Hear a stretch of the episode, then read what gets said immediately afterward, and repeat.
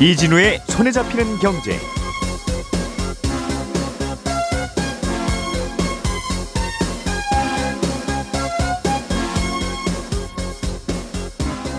안녕하십니까 이진우입니다. 최근에 테슬라가 앞으로 그동안 사용하던 3원계 방식의 전기 배터리를 LFP라고 하는 다른 방식의 배터리로 바꿔 쓰겠다고 하더니 벤츠도 2년 후부터는 그 LFP 배터리를 쓰겠다고 또 발표했습니다. 이렇게 되면 아무래도 전기차 배터리 시장에 큰 변화가 생길 것 같은데 이 LFP라고 하는 배터리는 어떤 거고 어떤 장점과 단점이 있는 건지 그게 우리나라 배터리 업체에는 어떤 영향을 주게 될 건지 이 얘기 좀 해보겠습니다. 삼성전자가 어제 3분기 성적표를 발표했는데 성적이 꽤 잘 나왔습니다. 그런데 주가는 큰 변동이 없었고요. 4분기 성적도 잘 나올 것 같으냐 는 질문에 대해서 전문가들의 전망이 꽤 크게 엇갈립니다. 어제 나온 삼성전자의 실적 자세하게 분석해 보겠습니다. 요즘은 개인 택시 면허를 따는 게 과거에 비해서 조금 더 수월해졌습니다. 면허를 따는 게 수월해지면 개인 택시 면허증 가격에도 영향을 줄 것 같은데 최근에 이 개인 택시 시장은 어떻게 돌아가고 있는지 이 내용도 어, 살펴보죠. 10월 29일 금요일 손에 잡히는 경제 광고 잠깐 듣고 시작하겠습니다. 오늘의 뉴스를 프로파일링 합니다. 평일 저녁 6시 5분 표창원의 뉴스 하이킥.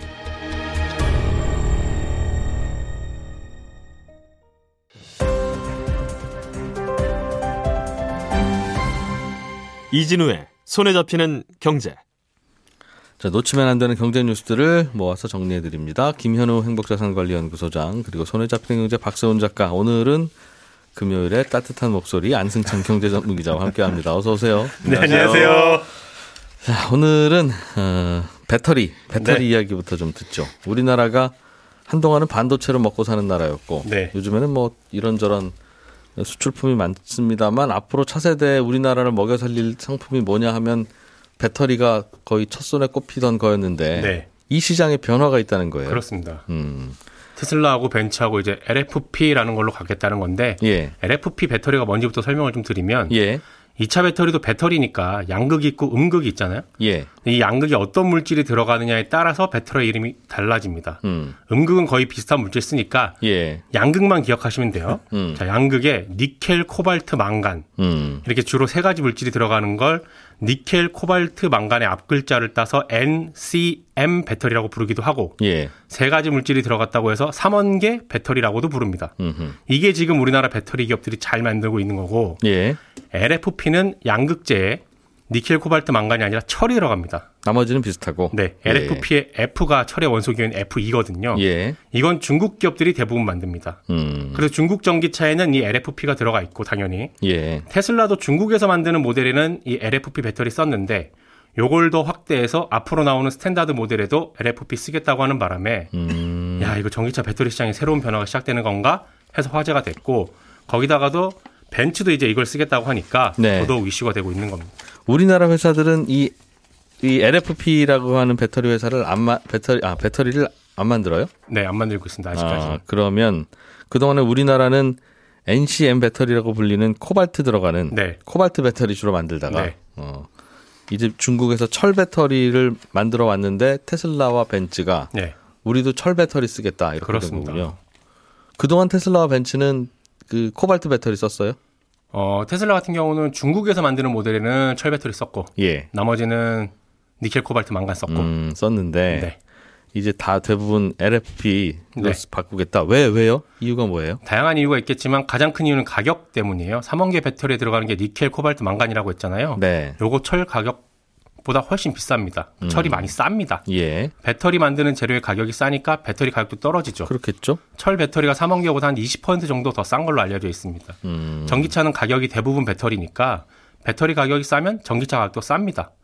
무엇보다 지금 당장은 3원계가 LFP보다 가격이 많이 비싼 건 아니지만 예. 앞으로는 가격이 더 많이 비싸질 수도 있습니다. 왜냐하면 니켈하고 코발트는 매장량이 무한하지 않거든요. 네. 정해져 있습니다. 예. 근데 앞으로는 2차 전지 배터리가 더 많이 쓰일 것 같잖아요. 음, 점점 더 늘어나겠죠. 다 전기차로 바뀐다니까. 그렇습니다. 예. 그런데 매장량이 정해져 있으면 니켈하고 코발트의 가격은 올라갈 수밖에 없고 음. 수요를 못 맞출 수도 있고. 예. 근데 철은 그게 아니잖아요. 매장량이 엄청나니까. 음. 그래서 야 이거 철 들어가는 배터리로 만들어야 앞으로도 싼 가격의 전기차를 만들 수 있고 예. 싼 전기차를 많이 만들수록 보급을 더 잘할 수 있겠구나. 라는 판단을 테슬라는 하고 있는 거 아니냐 이런 해석이 나오는 겁니다. 지금은 LFP 배터리든 뭐 니켈 코발트 들어가는 배터리든 네. 둘다 만들어낼 수 있는데 네. 앞으로 미래에 배터리 수요가 늘어나면 네. 니켈 코발트 망간 이렇게 들어가는 건 코발트 망간 이런 거 없으니까 네. 음, 안 될 것이다. 그렇습니다. 예. 그러면 중국이 그동안 만들어 왔다는 LFP 철 들어가는 배터리는 네. 가격이 일단 싸겠죠. 철 들어가니까. 그렇습니다. 그게 가장 큰 장점입니다. 단점은 뭐예요? 단점은 어, 예를 들어 이진우 기자랑 저랑 점심을 자주 먹는데 똑같은 메뉴로 똑같은 양을 시켜도 예. 늘 이진우 기자는 반을 남기고 저는 다 먹잖아요. 두 사람 위에 크기가 차이가 나서 그런 건데 배터리도 비슷해요. 예. LFP는 이진우 기자, 예. 삼원계는 접니다. 똑같은 전기를 줘도요. LFP는 삼원계보다 덜 들어갑니다. 음. 그래도 똑같은. 전기를 줘도 물론 그럴 수 있죠. 똑같은 전기 줘도 먹는 양이 다르기 때문에 한 번 충전했을 때 주행 가는 거리도 LFP가 짧습니다. 음. 예를 들어 3원계가 한 번 충전했을 때 대략 한 번 600에서 800km 간다면 네. LFP는 한 300에서 400 정도 갑니다. 자주 먹어야 된다는 거군요. 그렇습니다. 이 점이 LFP의 단점인데 말씀하신 것처럼 식사량 적은 이진우 기자가 다니는 길에 식당을 많이 만들면 음. 조금씩 자주 밥 먹을 수 있잖아요. 그래서 주머니에 항상 과자 들고 다니잖아요. 비상식량 놓고 다니고 충전량 적은 LFP 배터리 위해서 충전소를 더 많이 만든다거나 음. 아니면 교체형 배터리가 앞으로 더 많이 쓰이게 되면. 예. 이 단점은 사실상 사라집니다. 그래서 네. 그러면 우리나라는 하필이면 그 철 들어가는 LFP 아니라 네. 니켈 코발트 망간 들어가는 3원계 배터리를 주로 만들어서 수출도 하고 그랬다면서요. 그렇습니다. 그러면 대세가 이제 철 배터리로 바뀌면 네. 그동안 만들었던 주력 제품들은 경쟁력이 떨어지고 네. 그렇게 되는 거예요? 아, 일단 전기차들 중에도 이런저런 옵션 많이 달려 있고 아, 나는 한 번 충전해서 그래도 멀리 멀리 가고 싶다. 예. 그래서 자주 충전하는 거 귀찮다. 음. 이런 운전자들 대상으로 하는 전기차에는 3원계가 여전히 쓰일 겁니다. 앞으로도. 물론. 다만 그런 차들은 가격이 꽤 비쌀 거고 망간 코발트 이런 거 들어가야 되니까. 그렇습니다. 예. 가격이 저렴한 전기차들은 앞서 말씀드린 이유- 이유들로 미뤄볼 때 음. LFP 방식으로 가게 될 겁니다. 그래도 다들 철 들어가는 배터리를 주로 쓰면 네. 코발트 망간 가격이 굳이 왜 올라요? 그럴 수 있겠죠. 어. 우리나라는 그런데 3원계 배터리, 코발트 망간 들어가는 NCM 배터리를 주로 만들어서 경쟁력이 있다. 네. 잘 만든다 이 친구들. 네. 그래서 다들 유수의 자동차 회사들도 우리나라 배터리 사가서 이제 전기차에는 달기로 했잖아요. 네. 뭐 앞으로는 좀 분위기 달라질 수도 있겠네요. 그래서 우리나라 배터리 업체도 고민이 아주 큰데 네. 그동안 만들던 3원계 버리고 LFP 쪽으로 갈 거냐 음. 아니면 그냥 지금대로 할 거냐 이거 빨리 결정해야 되거든요. 지금 바꿔도 사실은 후발주자라서 중국. 따라잡는 게 쉽지가 예. 않습니다. 예. 라인 바꾸려면 빨리 바꿔야 되는데 그래서 LG 에너지 솔루션은 일단 다른 부분에서 LFP 배터리 활용해 보고 상황 봐서 전기차 배터리 도입할지 여부 결정하기로 했고요. 음. SK도 LFP 개발 고려한다는 보도 나왔고 다만 삼성 SDI는 우린 관심 없다. 이런 입장인 걸로 알려져 있습니다. 예, 이게 참 어- 어떤 원리로 돌아가는 건지 엔지니어들이 좀 들여다봐야 되는 거라서 네. 아무튼 대세가 바뀐다는데 걱정입니다. 네. 이게 쉽게 따라잡을 수 있는 게 아닌가 봐요. 그러니까 우리가 먼저 시작했다는 이유로 우리나라 배터리가 세계를 지금 주름 잡고 있잖아요. 네. 음. 먼저 시작했다라는 이유로 주름 잡는 걸 수도 있습니다. 음, 그러니까 그건 못 뒤집잖아요. 네. 죽을 때까지 형은 형이니까. 이거 참. 안승찬 기자님, 네. 삼성전자가 어제 3분기 실적 발표했는데, 예. 어휴, 실적은 뭐 이런 숫자만 보면 꽤 좋게 나왔던데, 네. 주가는 또 그렇고 왜 그래요? 그러면 야, 이 겨울 되면 반도체 큰일 났어 이런 네, 얘기도 네. 나오고 좀 어떻게 해석해야 되는 겁니까? 일단은 성적이 잘 나왔어요. 왜 잘 나왔습니까? 뭐 숫자로만 보면 아주 뭐 나무랄 데 없는 성적표를 받았는데 어, 간단하게만 말씀드리면 일단 매출이 한 74조 원 가까이 됐거든요. 네. 이게 역대 최대 매출인데 그 전에 역대 최대 매출이 딱 1년 전인 지난해 3분기였어요. 근데 그때가 한 67조 원 정도였거든요. 네. 그거보다 한 7조 원 정도 더 나왔으니까 뭐 판매도 많이 된 거고 영업이익도 보니까 15조 8천억 원을 기록했는데 이것도 작년하고 비교해서 한 28% 이렇게 음. 늘어나니까 숫자로는 뭐 꽤 대단한데 예. 뭐 가전 사업부만 조금 부진했고 나머지 휴대폰이라든가 뭐 디스플레이 사업 전반적으로 하여튼 좋았는데 특히 음. 좋았던 게 반도체였습니다. 네. 그러니까 반도체 매출을 보니까 26조 4천억 원 매출, 네. 영업이익도 10조 원 이렇게 냈거든요. 야. 삼성전자 전체 이익이 15조인데 반도체에서만 한 10조 원 이익을 냈으니까 네. 반도체가 하여튼 또 삼성전자를 먹여 살렸다 이렇게 볼수 있습니다. 야, 25조 원, 26조 원어치 팔았는데 그 중에서 10조 원이 이익이에요. 반도체가. 네, 한40% 가까이 와. 되는 거죠. 이거를. 이거를 국민들이 직접 사서 쓰지 않으니까 막 그렇지. 이거 우리가 매일 슈퍼마켓 사서 사, 가서 사는 거였으면 벌써 아무튼 축하드립니다. 그러면 삼성전자 주가가 그동안 잘 안 올랐던 게 반도체가 걱정이다 걱정이다 이것 때문에 그랬던 건데 네. 별로 안 걱정이네요. 이게 그러니까 어제 실적을 보면 조금 뭐가 포인트가 좀 달라지는 것 같은 느낌이 드는데 이게 그동안 반도체가 좀 나빠질 거다 이렇게 걱정하는 분들이 대표적으로 근거를 든게 디램 가격이 막 떨어지고 있다. 이게 근거였거든요. 근데 디램 시장에서 거래 디램이 이제 시장에서도 거래가 되는데 그걸 현물 가격이라고 부르는데 네. 요즘 PC에 들어가는 디램 현물 가격이 좀 떨어지고 있는 추세입니다. 그러니까 아 이제 코로나 특수도 좀 끝나고 반도체도 이제 겨울이 올 거다. 그래서 이제 이 걱정들이 나왔던 건데 사실은 삼성전자 같은 이런 큰 반도체 회사들은 그때 그때 이제 현물 가격으로 거래를 가는 게 아니고 상대하는 회사들이 다 이제 큰 회사들이다 보니까 뭐 주로 3개월이면 3개월, 1년이면 1년 이런 식으로 우리 이 기간 동안 얼마에 얼마에 팝니다. 이런 식으로 고정 거래 가격을 네. 고정된 가격으로 거래를 합니다. 이건 이제 고정 거래 가격이라고 부르는데 네. 3분기에도 삼성전자의 고정 거래 가격이 조금 더 상승한 걸로 이렇게 지금 파악이 되거든요. 그러니까 아무래도 그러니까 판매 가격도 오르고 그랬겠죠? 당연히 이익도 누르고 예. 뭐 매출도 누르고 이런 건데 특히나 뭐가 좋았나 보니까 말씀드렸다시피 PC용은 조금 수요도 낮고 가격이 떨어지는 추세인데 삼성전자는 서버용 반도체 수요가 굉장히 많았다. 이렇게 지금 설명을 하고 있습니다. 예전에는 PC에 들어가는 반도체가 수요가 제일 많았거든요. 근데 네. 요즘은 제일 많은 게 스마트폰에 들어가는 모바일 모바일용 디램 또 이제 서버에 들어간 서버용 디램 이게 이제 서로 1, 2위를 다툴 정도로 가장 비중이 많아요. 두 개 합치면 한 60% 비중이 넘을 정도로 많거든요. 예전에 비해서 우리 인류가 서버라는 걸 더 많이 쓰는군요. 그렇습니다. 예전에는 각자 컴퓨터를 써야 되는데 이제, 위에서 한꺼번에 클라우드 같은 데서 이제 쓰는 거죠. 넷, 넷플릭스, 뭐 유튜브 이런 거 많이 그렇습니다. 하니까. 네. 음. 그래서 이 서버용 수요가 얼마나 많느냐 이게 이제 결정적인 영향을 더 미친다고 볼 수 있는데 서버는 꽤 괜찮았던 걸로 그게 이제 삼성전자 측 설명이거든요. 그러니까 뭐 실적이 괜찮았던 것도 보이고 그 중요한 포인트가 하나 있는데 삼성이 만든 그 반도체 원가가 좀 더 싸진 거 아니냐 이런 해석도 나와요. 왜냐하면 전체적인 아무리 고정 가격으로 거래를 한다고 하더라도 2분기보다는 3분기가 전체적으로 가격이 조금 쩌- 떨어질 것이다. 이게 대체적인 주- 요새 분위기거든요. 예. 근데 지금 보면 실적을 보면 오히려 지금 매출은 한 40% 늘었는데 영업이익은 두 배 정도 늘었단 말이에요. 그러니까 그만큼 이익률이 높아졌다는 뜻인데 그 말은 같은 제품을 팔아도 우리가 더 싸게 만들어서 팔았다. 개당 단가가 그렇습니다. 근데 그 원래 그게- 많이 팔면 또 개당 단가는 떨어지죠. 그럴, 그럴 네. 수도 있고 물론 물론 물량이 워낙 많으니까 음. 이게 이제 그동안 이게 미세 공정이라고 하는 게 이제 얼마나 늘었느냐 하고 관련이 있는데 예. 반도체라는 게 왜 이제 웨이퍼 위에 미세한 회로 회로 선을 그려가지고 음. 잘라서 이제 파는 거잖아요. 단순하게 말하면 그저 그 찍어서 삼각형도 하고 뭐 우산도 찍고 하는 그런 비슷한 거죠.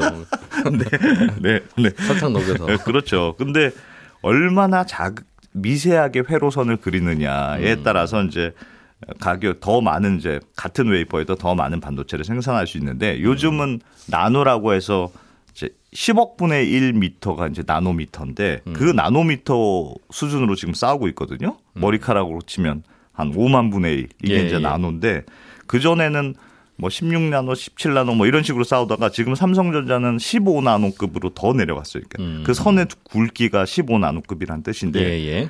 마치 왜 우리가 꽉 끼는 바지를 입고 있는데 허리띠 하나 졸라내면 더 막 쪼이듯이 아주 지금 타이트하게 가고 있는데 조금씩 조금씩 더 줄이면 음. 그래도 하나 줄일 때마다 생산성이 확 올라간다는 거예요. 미세하게 설계를 하면 예. 더. 조금만 조그만 반도체 안에서도 많은 걸 구현할 수 있으니까. 그렇습니다. 그리고 음. 그 아무래도 세- 전력 효율도 더 좋아지고 그래서 삼성전자는 조금 생산성도 높아서 원가를 좀 더 낮춘 게 아니냐 음. 이렇게 어, 해석이 좀 되고 있어요. 주가는 어떻게 될 것 같습니까? 그러면 그 어제도 보니까 지금까지 사실 조금 안 좋았는데 시장에서는 뭐 조금은 나아질 거 아니냐 뭐 그런 예상도 있던데 그러니까 대체로 그래도 뭐 아주 분위기가 좋지는 않아요. 왜냐하면 지금까지는 그래도 고정거래 가격이라는 걸 유지하고 있으니까 가격이 괜찮았다 뭐 예. 하더라도 현물 가격이 떨어지면 아무래도 고정 가격도 영향을 받을 수밖에 없지 않겠느냐 이런 음. 전망이 있거든요. 어제 삼성에서도 가격 협상의 난이도가 높아졌다 이렇게 말을 했거든요. 예. 그러니까 아무래도 현물 가격이 떨어 특히나 이게 서버용 가격이 주- 관건인데 음. 이런, 이런 겁니다. 그러니까 서버용 반도체로 주문한 회사들은 무슨 아마존이니 마이크로소프트니 큰 회사들이잖아요. 예. 이 회사들은 아무리 장기고로 거래하더라도 음. 시장 가격이 떨어질 것 같으면 이제 가격이 더 떨어질 때까지 안 사고 버티는 거죠. 이렇게 네. 보고. 예. 그래서 조금 더 영향을 받지 않겠느냐. 4분기에는 좀 가격 하락을 피하기 어려울 거 아니냐. 이런 예상도 있는데 뭐 그래도 아니다. 뭐 워낙 지금 이익률도 뭐 디램에서는 한 50% 정도 나고 있고. 지금 당장은 뭐 이상한 게 하나도 없는데 네. 앞으로는 좀 이상해질 것 같다. 그렇습니다. 거가 주가를 계속 누르는. 그렇습니다. 어. 한 내년쯤 되면 회복이 되지 않겠느냐. 뭐 이런 식으로 전망들을 많이 하는 거. 내년 해봐야지 한달 두 달 남았어요. 두 달. 김현우 소장님, 네. 개인 택시 시장 이야기 좀 해주세요. 예. 지금은 우리나라에서 개인 택시를 하려면 예를 들면 김현우 소장님이 나 내일부터 개인 택시 해야지 이거 안 되는 거죠. 안 됩니다. 음. 이두 가지 요건이 필요한데요. 하나는 택시 운전 자격이라는 거, 또 하나는 예. 개인 택시 면허인데 택시 운전 자격은 일종의 시험입니다. 네. 교통법규, 뭐 안전운행 이런 뭐 지리 숙지 정도. 요거는 특별한 결격 사유 없으면 누구나 시험을 볼 수 있고 누구나 딸수 음. 있고요. 개인 택시 면허라는 게 따로 있는데 이거는 수량이 한정돼 있는 사업 면허예요. 네. 그러니까 우리나라의 개인 택시가 포화 상태다 보니까 2005년부터 택시 총량제라는 걸 도입해서 어, 전국을 156개 사업장으로 나누고 그 사업장별로 지자체별로 어, 인원과 필요한 택시 대수 이런 걸 고려해가지고 정부에 보고를 합니다. 음. 그러면 이제 5개년 계획을 세워가지고 택시의 수급을 조정을 하는 거죠. 그래서 그에 따라서 뭐 발급을 하거나 뭐 제한을 하거나 감축하기도 하고요. 어, 그러다 보니까 이제 새롭게 택시 운전을 하려고 하시는 분들은 기존의 택시를 그만두시는 분들의 면허를 사오는 수밖에는 없어요. 음, 그런데 이것도 2009년 11월 28일 이후에 에, 발급된 면허 같은 경우에는 원칙적으로 양도 양수가 불가능합니다. 근데 이제 중간에 살짝 법이 바뀐 게 지자체 조례에 따라서 지자체별로 양도 양수가 가능하도록 할 수 있다. 네. 이렇게 바꿔놨어요. 그래서 택시 총량을 줄여야 하는 지역에서는 이 양도 양수를 일정 기간 금지하기도 하고요. 너희들끼리 팔지 마시고요. 그렇죠. 뜻이죠? 어, 예. 뭐 이제 세금으로 보상금을 줄 나라에서 테니까 사드리겠습니다. 예, 뭐 정확히 말하면은 지자체긴 한데 뭐 나라에서 사드리는 거나. 마찬가지죠. 예. 그렇게 해서 흡수해서 없애기도 하고 또 어, 그런 식으로 이제 수급을 조절하고 있습니다. 그러니까 어떤 동네를 가면 개인 택시 면허를 개인적으로 사서 할 수 있는 거고. 대부분 지금은 그래요. 일부 음. 지역이 지금 중지가 돼 있긴 합니다. 예. 그런데 개인 택시 면허를 취득할 수 있는 기준이 더 완화됐다는 네. 얘기도 있던데. 올해 완화가 됐어요. 아마 어렴풋이 어 그거 개인 택시 하려면 회사차 그러니까 법인 택시 몇 년 몰아야 되는데라고 알고 계신 분들 계실 거예요. 예. 그 기준은 그대로 있습니다. 그런데 올해부터 하나가 추가가 된 게 뭐냐면 네. 그냥 일반인 민간 일반 차량 운전자로 최근 5년 무사고면서 예. 교통안전공단의 교육을 이수하면 개인 택시 면허를 살 수가 있습니다. 그리고 이 오. 5년 무사고란 기간은 지자체별로 2분의 1까지 축소를 할 수가 있습니다. 2년 반까지도. 그럼 한 3년 무사고면 되는데 네. 3년 동안 운전 거의 안 하셨으면 3년 무사고겠죠. 실제로 운전을 하셔야 돼요. 뭐 가끔이야 해도 네, 네. 뭐 근데 그 운전 여부는 운전 경력 증명서로 뗄 수 있죠. 그렇겠죠. 예, 뭐 보험 가입 이력으로 따지니까. 그러니까 음. 실제 해 놓고 뭐 집에서 운전을 안 하셔도 그, 그렇겠네요. 그렇습니다. 그렇게 어. 되는 거고. 저보다 운전이 서툰 분인데도 개인 택시가 가능하다 네, 이제. 일단 행정적으로는 가능하고. 오, 그러니까 네. 교육도 5일짜리 40시간 교육이거든요. 한 52만 원짜리 교육인데 근데 문제는 이 교육을 다 아무나 수시로 들을 수 있는 건 아니고 이것도 총량이 정해져 있어요.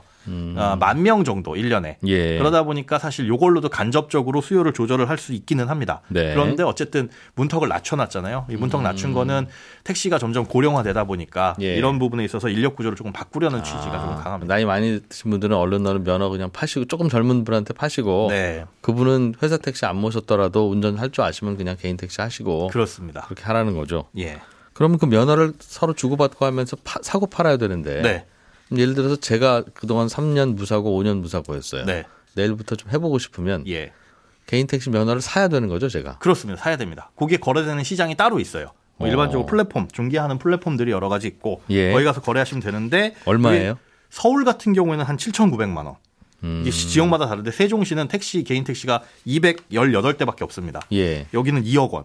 아, 대구는 택시가 만 대 정도 있는데 개인 택시가 예. 서울의 가격에 어 5,400만 원 정도로 한 3분의 2 정도 수준. 어디는 비싸고 어디는 싼게그 예. 면허 있으면 하루에 벌어들일 수 있는 수입에 따라 다른가 보죠. 그렇죠. 왜냐하면 법인 택시도 있으니까 개인 택시는 부족하지만 법인 택시가 많은 곳은 또 그게 싸기도 하고요. 예. 그리고 이게 이 완화가 되다 보니까 연초에는 야 이거 개인 택시 그럼 하려는 사람 많아질 거고 예. 그러면 면허가 귀해지겠구나 음흠. 해서 가격이 올라갔어요 네. 대부분의 지역에서 예. 그런데 최근에 이슈들이 많이 있었잖아요 이게 택시를 운행하려면은 뭐 카카오티 같은 플랫폼에 연결해가지고 음. 수수료도 줘야 되고 음. 그러지 않으면 영업이 힘들어지기도 하고 네. 또 LPG 가격이 많이 오르다 보니까 영업 환경이 안 좋아졌거든요. 음. 그 이후에 이제 또 거의 폭락의 수준으로 서울 같은 경우는 연초에 비해서 20% 떨어졌습니다. 아하. 9천만 원 가던 게 7천만 원대로 확 떨어져서 개인 택시 면허 가격이. 네. 근데 또 음. 지역별로 이것도 큰 차이가 있습니다.